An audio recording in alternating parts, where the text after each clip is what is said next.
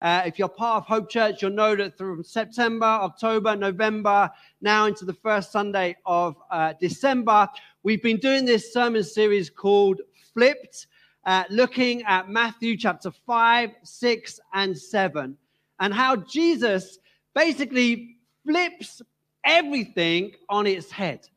This is one of the most famous sermons that Jesus ever preached, probably one of the least understood.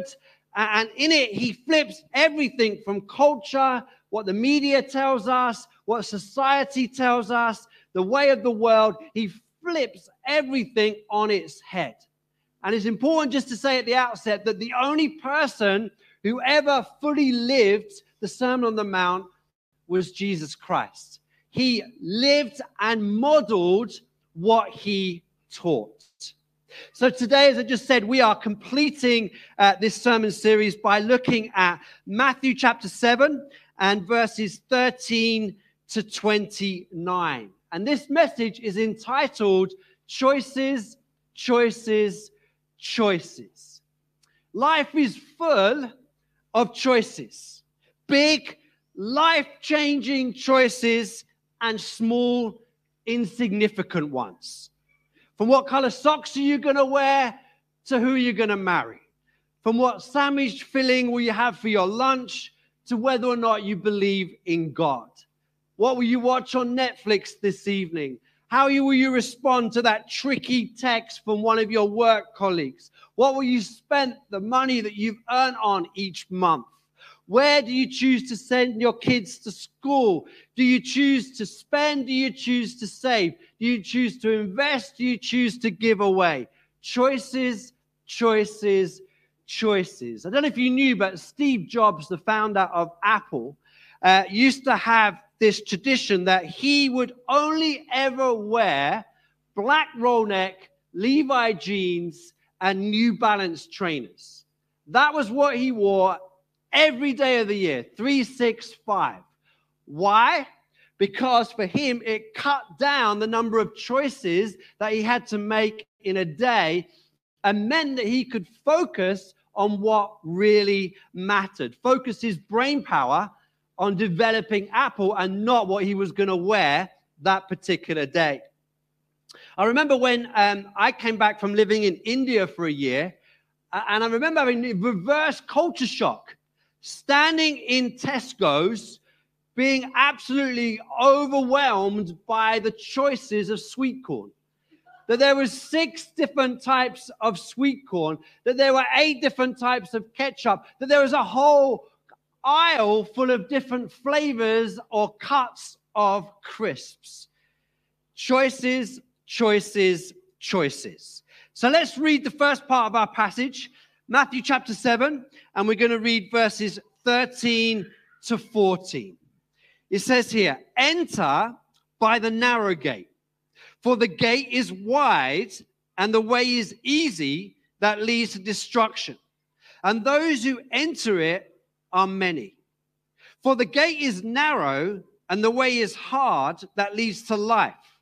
And those that find it are few. The first choice is the choice of the narrow way or the broad and wide way. Jesus starts his application for this incredible sermon that he has preached right here in these closing few verses. And the first choice that he gives everyone is the choice between the narrow gate and the wide gate, the broad gate. What is important to see is that this is an inescapable choice. He says everyone has this choice to make. And I believe there's two layers here to what Jesus is talking about. The first one is probably the most obvious one that many of us would immediately think of. Jesus himself says in John chapter fourteen and verse six, I am the way, the truth, and the life. No one comes to the Father except through me. Jesus talks about himself in John chapter ten and verse nine as being the door or the gate. So Jesus is saying, look, the way to life is through me. The narrow gate is Jesus Christ. There is a choice that all of humanity makes, and there is a choice between the narrow gate, which is Jesus, with clear boundaries, and the way is tough. It is not easy, but it is the way that leads to life eternal. And then there is the wide gate, the open and easy path, from which no effort is required, from which anything goes, from which all roads lead to God, from which there is a no limit to the baggage and the way that you live your life. It is easy, and many are on that journey, but it leads to destruction. We all have a choice to make. Do we believe in Jesus Christ, as Jesus Christ is the way to eternal life? I am the way, Jesus said, the truth and the life. No one comes to the Father except through me. You couldn't get more definite than that. There is no middle ground. Boil it down, for all of humanity, there is the narrow way, which is Jesus, which leads to life. There is the broad way, which anything goes, which leads to destruction. But then there's a deeper level here as well. There's a kind of a second deeper level, which Jesus is talking to his disciples, and he's talking to Christians. He's talking to those who maybe do believe that Jesus is the way, the truth, and the life. Because in Luke thirteen, verse twenty-four, in the similar kind of narrative that Jesus is talking there about the narrow gate, it says in Luke thirteen twenty-four, make every effort to enter the narrow door. Now, there is grace, which is Jesus, which is all who believe in Jesus can have eternal life. So why is Jesus talking here about effort? Why is he talking here about persistence and, and keep on choosing the narrow gate and the way, which is Jesus? He's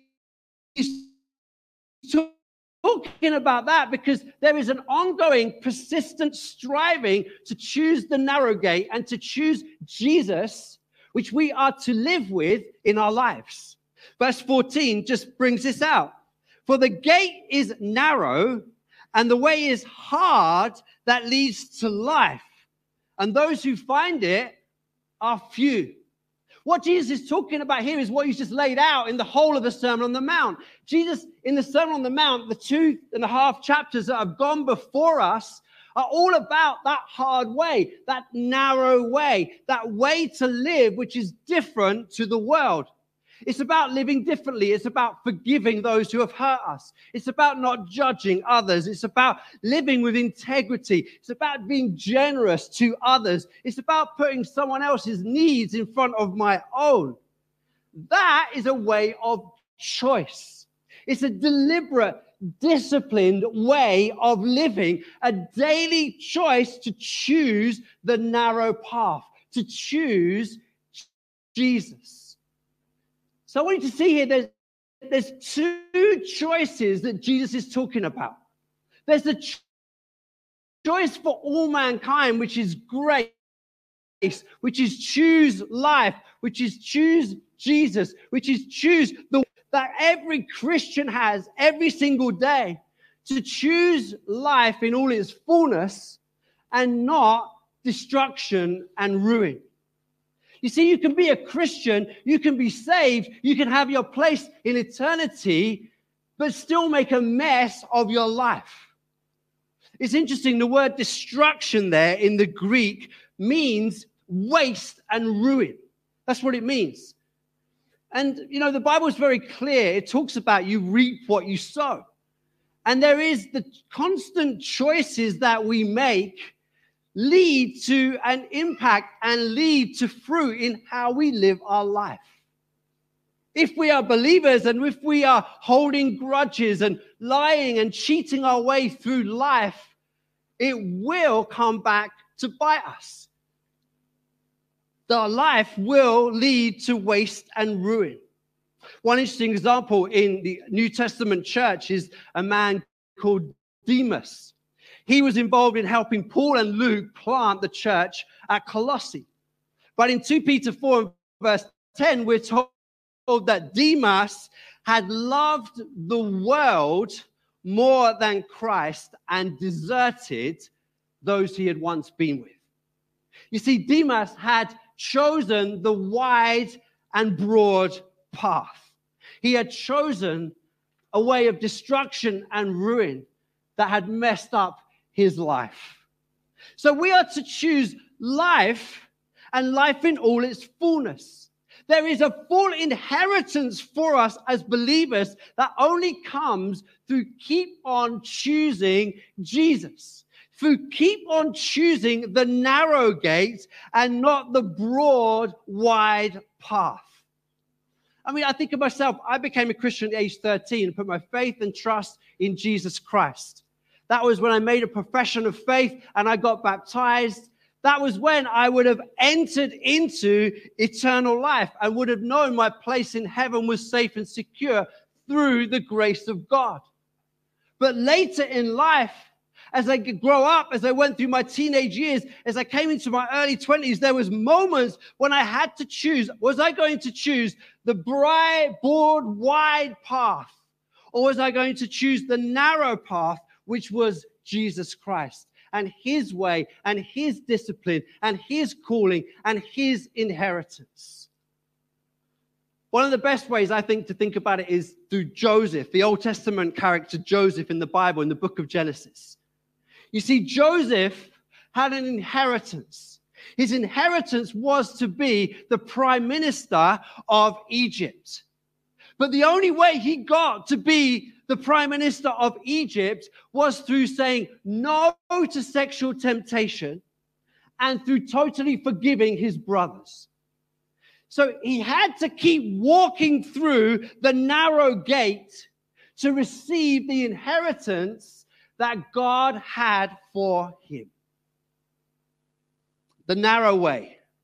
Few find it, Jesus says. The riches, the life in all its fullness, the reward at the judgment seat of Christ, all that God has for us, few find it. Because it is a challenge to every single day, choose the narrow way and choose Jesus when the world offers us a broad and a wide way. That's the first choice. Second choice, let's read on verses fifteen through to verse twenty.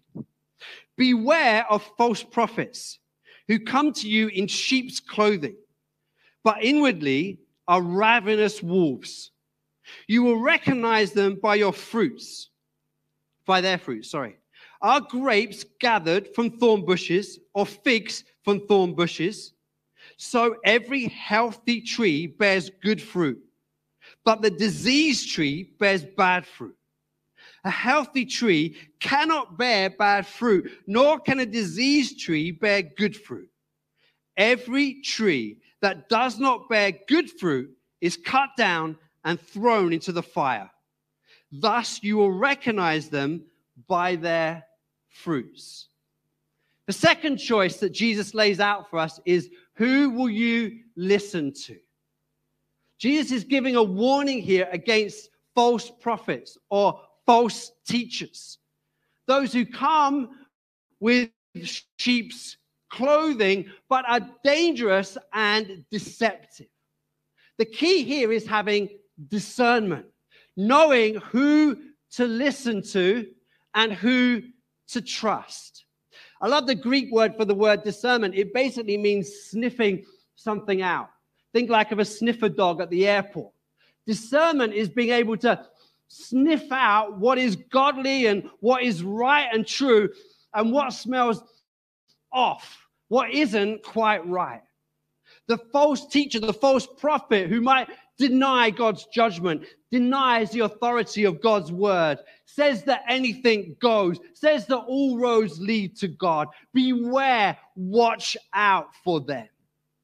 We're not to be dazzled by outward appearance. That's what it was. You know, the, the, the sheep in wolf, wolf's clothing, the whole thing was outwardly, it looked okay, but inwardly it was evil and deceptive and wrong. And outward appearances can massively deceive us. Someone's charisma, saying certain things, hitting certain buttons, looking a certain way. Outward appearance, if we're not careful, can greatly deceive us. The key is verse sixteen and twenty. By their fruits you will know. By their fruits you will know. in the Christian world in the West over the last two or three years, we've seen incredible scandals that have hit every area of the church. From people like Ravi Zacharias to Mark Driscoll to Jonathan Fletcher, we've seen different people in different areas of the church. And you've seen the fruit that is rotten and bad and wrong. The thing about fruit is it takes time to ripe and it takes time to grow. So Jesus is telling us here, we need to watch patiently. We need to watch with our godly antennae up. We need to watch sniffing with a humble heart, because there's a responsibility on all of us to spot the deception and to spot the false teacher. A true man or woman of God is one of godly character and conduct, one who is Christ-like in everything they do, one who demonstrates the fruits of the Spirit: peace, patience, kindness, gentleness, self-control. They're one of so- sound doctrine who upholds the Scripture. One of the commentators on this passage said that th- the mark of a true teacher, true prophet, is sound doctrine and holy living. We're to be looking, we're to be listening, we're to be discerning, sniffing. Does this ministry, does this teaching have lead to good fruit? What is their influence like on their followers? Is it positive? Does it lift people up, or does it crush them and push them down? Who will you listen to? Let's read the final part of our passage and then look at the third and final choice.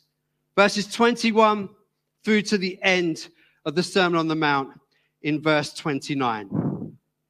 Not everyone who says to me, "Lord, Lord," will enter the kingdom of heaven, but the one who does the will of my Father who is in heaven. On that day, many will say to me, "Lord, Lord, did we not prophesy in your name and cast out demons in your name and do many mighty works in your name?" And then will I declare to them, "I never knew you. Depart from me, you workers of lawlessness." Everyone then who hears these words of mine and does them will be like a wise man who built his house on the rock. And the rain fell, and the floods came, and the winds blew, and they built on the house, but it did not fall, because it had been founded on the rock. And everyone who hears these words of mine and does not do them will be like a foolish man who built his house on the sand. And the rain fell, and the floods came, and the winds blew and beat against the house, and it fell, and great was the fall of it. And when Jesus finished these words, the crowds were astonished at his teaching, for he was teaching them as one who had authority and not as their scribes. The final choice, the final question for us is, will we be a wise or a foolish builder? Jesus winds up and, and gives this final challenge with this well-known parable, this well-known story. And really what he's asking is this: do you really know Jesus? And if you really want to fully enter and experience the kingdom of God, will you do that? Verse twenty-one, and again, we need to differentiate here. Verse twenty-one, Jesus is talking to the believer, and verse twenty-two and twenty-three, he is talking to the unbeliever.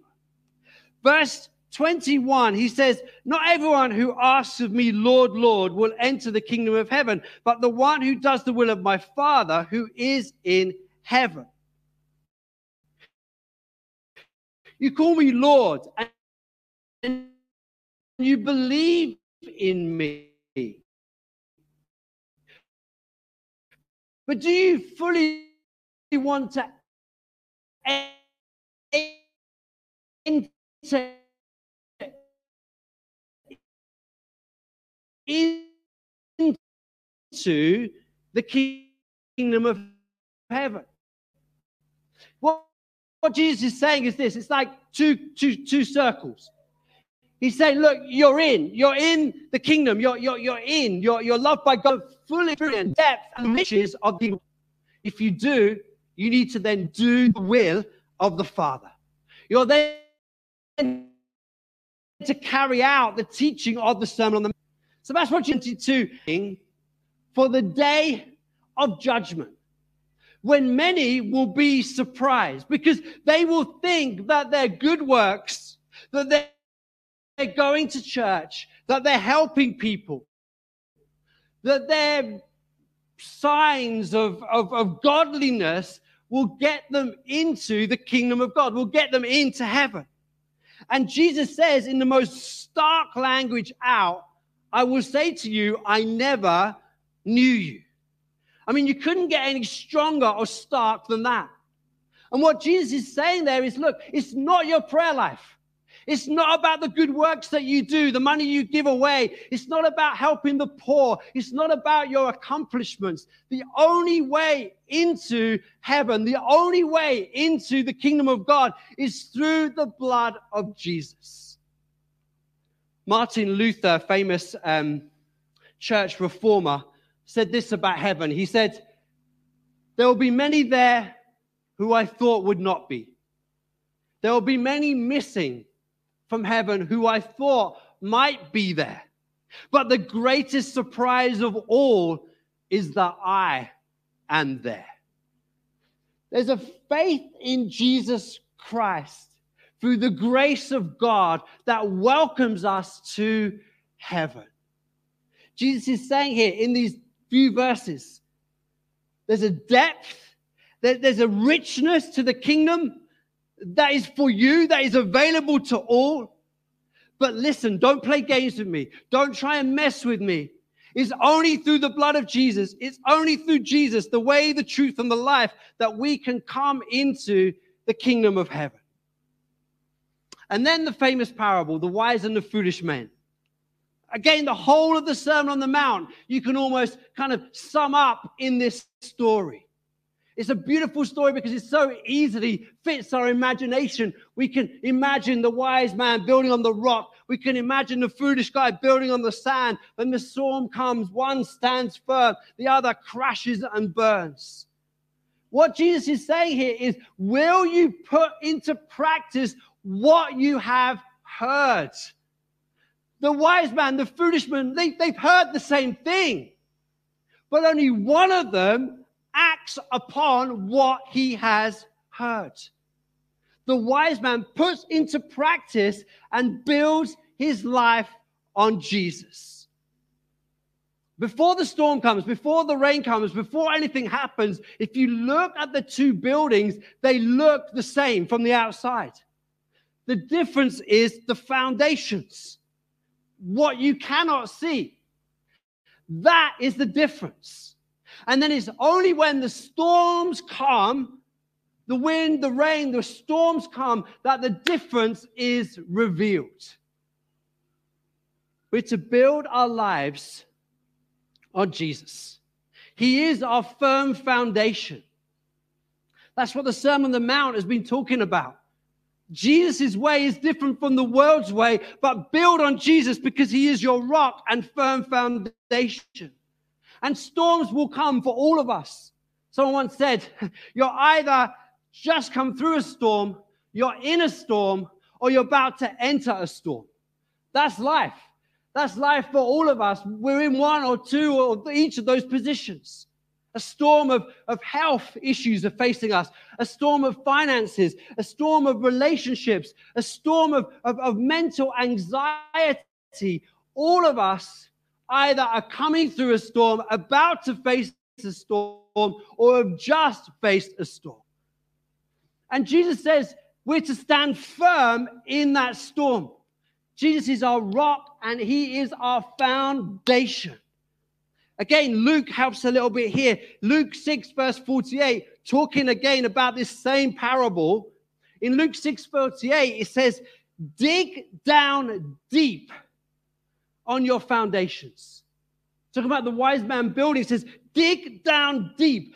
Build your foundations deep. Be doers of God's word. Dig down deep. Don't be a fool. Act upon God's teachings. And it's not about appearance. It's not about how your house looks. It's about your foundations. It's about digging deep foundations. Again, we don't see foundations when, in, when you build a house. Spiritually, most of our foundations no one sees. How's your prayer life? How's your reading of scripture? You know, how are you in the secret place, the quiet place where no one is watching? That is where we build our deep foundations. Are we a wise man or a foolish man? Do we build our life on Jesus, the firm foundation and his teachings? Or do we build on the world and all the foolishness that we see around us, which when the storm comes, falls flat? It's a choice. Am I a wise builder or a foolish builder? And then just very interestingly, the, Jesus then basically drops the mic and walks off the mountainside. I mean, he's just preached this incredible, matchless sermon, and then he just drops the mic and walks. And what do the crowds say? Verse twenty-eight, the crowds were astonished at his teaching and marveled at one with such authority. I love those two words. They were astonished and marveled at his authority. And for me, if I'm astonished at something, that hits my emotions. It hits my, my feelings. I'm astonished. I'm amazed. And the authority is, is about God, who he is, about Jesus, the Son of God, proclaiming God's word, proclaiming with authority. And my prayer and my belief is that today in the church in two thousand twenty-one, we need to rediscover that, that amazement and that authority. The two go together. In the church, we need to, to connect with people's emotions for people to be amazed at who God is. But then we need to challenge them with the authority of God's word and proclaim God's authority through scripture. Astonished and authority. All of the church today would discover those two things and marry them together and proclaim the gospel, which astonishes us because it, it impacts our deepest needs and our inmost being and challenges us with a kind of deep challenge of the authority of where it comes from, the, the one and true God. And then just lastly, sometimes with the chapters and, and, and the verses, we can forget that the, the, the Gospels often kind of run through a consistent narrative. Because if you keep reading into chapter eight, just read verse one and two of chapter eight. When Jesus came down from the mountain, great crowds followed him. Now look at verse two. And behold, a leper came to him and knelt before him. I love the fact that Jesus just proclaimed and preached this incredible sermon. And then who's the first person to come up to Jesus? A leper. And Jesus welcomes him. Jesus welcomes all of us to him. Whatever we may feel we have done wrong, whatever way we may feel we're some kind of leper or outcast or, or we're too bad or done too many things wrong for, for Jesus, no, nothing you have done ever is too bad for Jesus. I love that.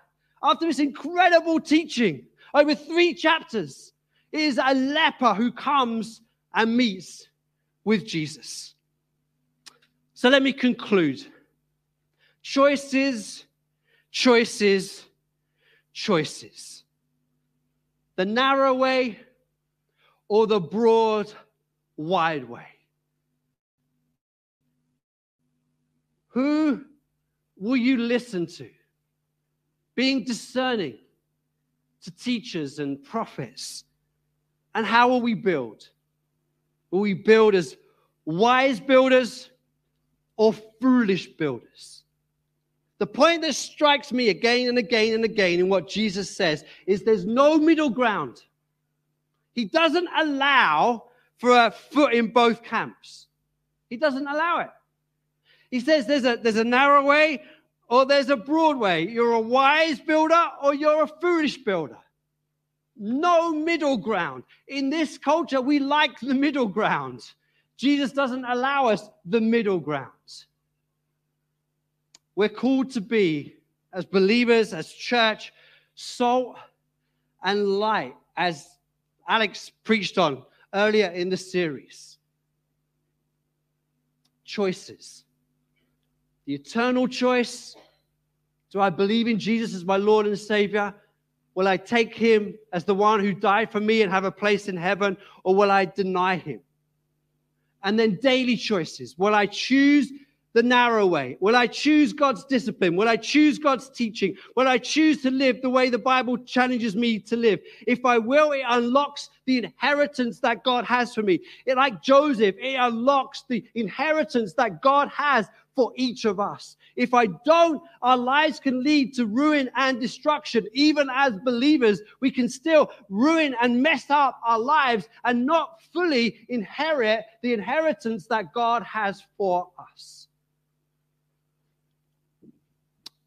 I'm going to pray. Jonathan and Adam, would you like to come up ready? In a moment, we're going to sing Cornerstone. And in a few minutes, we're going to close with that. It's a wonderful song that really puts a lot of what I preached upon into practice. But I want to pray to finish. And I want to pray along the lines of what I've preached about the choice that every single one of you has. The choice of Jesus Christ as your Lord and Savior, and then the choice, the daily choice of following him, of picking up your cross and following Jesus. It's hard, it's difficult, it's not easy, but it's the way to inherit all that God has for us. So let's bow our heads and pray.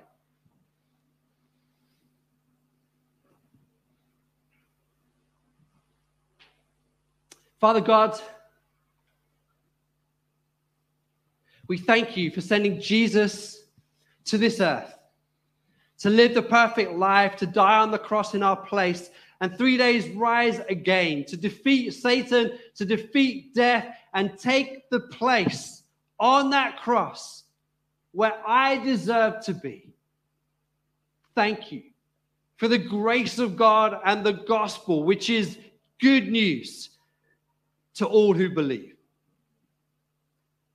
I want to pray for a moment. If someone here, if you don't know Jesus as your Lord and Savior, if you've never made a decision to put Jesus as your Lord and Savior, to trust him with your life, to say, I have sinned and fallen short of the glory of God, and today I choose to follow you. You can do that. The Bible says we're to confess our sins and to confess that Jesus is Lord and that Jesus died in our place. If we do that, we enter into eternity. We enter into his family. We become sons and daughters of the Most High. If you haven't done that, I would love you to speak to you afterwards. I'd love to pray with you. I'd love to give you a Bible. I'd love to talk further about the best decision that you can make, a decision for eternity. And then for the rest of us, we've made that decision some point in the past, maybe as we were children, teenagers, maybe in our twenties, maybe more recently, we've made a decision. We put Jesus first. We, we love him. We, we know he died for us. We, we know that, that, that we are assured of a place in heaven. But then there's the challenge of every day. There's the challenge of building our life on the rock. There's the challenge of every, every day choosing the narrow gate and not the broad, wide, empty plains of the world and its craziness. I'm going to pray for us. And can I ask this? If you're sitting there and you just like to say, you know what, this morning, I want to afresh make a commitment to choosing to walk for Jesus, to put into practice the, the Sermon on the Mount, to live differently, to choose the narrow gate. If you want to make a decision this morning to choose to do that, to choose afresh, then I'm just going to ask you where you are to stand. And I'm going to pray for you. Something, sometimes physically standing, sometimes it just helps seal something. It could be sitting down and it could be doing exactly the same thing, but just going to ask, my eyes are closed, I want to pray, and then we're going to worship and sing Cornerstone. But if you'd like me to pray for you and just you want to make a statement of, I'm going to decide to build as a wise man, my firm foundations on Jesus, to choose the narrow gate, then just stand where you are, and I'm going to pray for us. Thank you, Jesus. Thank you, Jesus. Thank you, Jesus. Thank you, Jesus. Father God, I pray for every person here. I pray for each one of us, Lord God, that we would this week make conscious decisions to choose the narrow gate which leads to life and life eternal. Though it's tough, though it's difficult, though it means making difficult choices, I pray that you would help us to choose Jesus, to, to, to, to embody and to receive our full inheritance. Lord, many of us might have been on that, that, that wide open gate of destruction this past few weeks, these past few months. Well, today is a moment we can turn and turn to Jesus afresh, and go through the gate which is Jesus, and go into the life and the fulfillment and the blessings and the inheritance that he has for us. Father, give us your strength. Give us your Holy Spirit to help us to choose Jesus, to build our life upon the rock, for when storms come, we would then stand firm. Father, help us. Help us to choose you, to choose Jesus, to receive the fullness of life on this earth right now, the inheritance that God has for us. Let's all stand.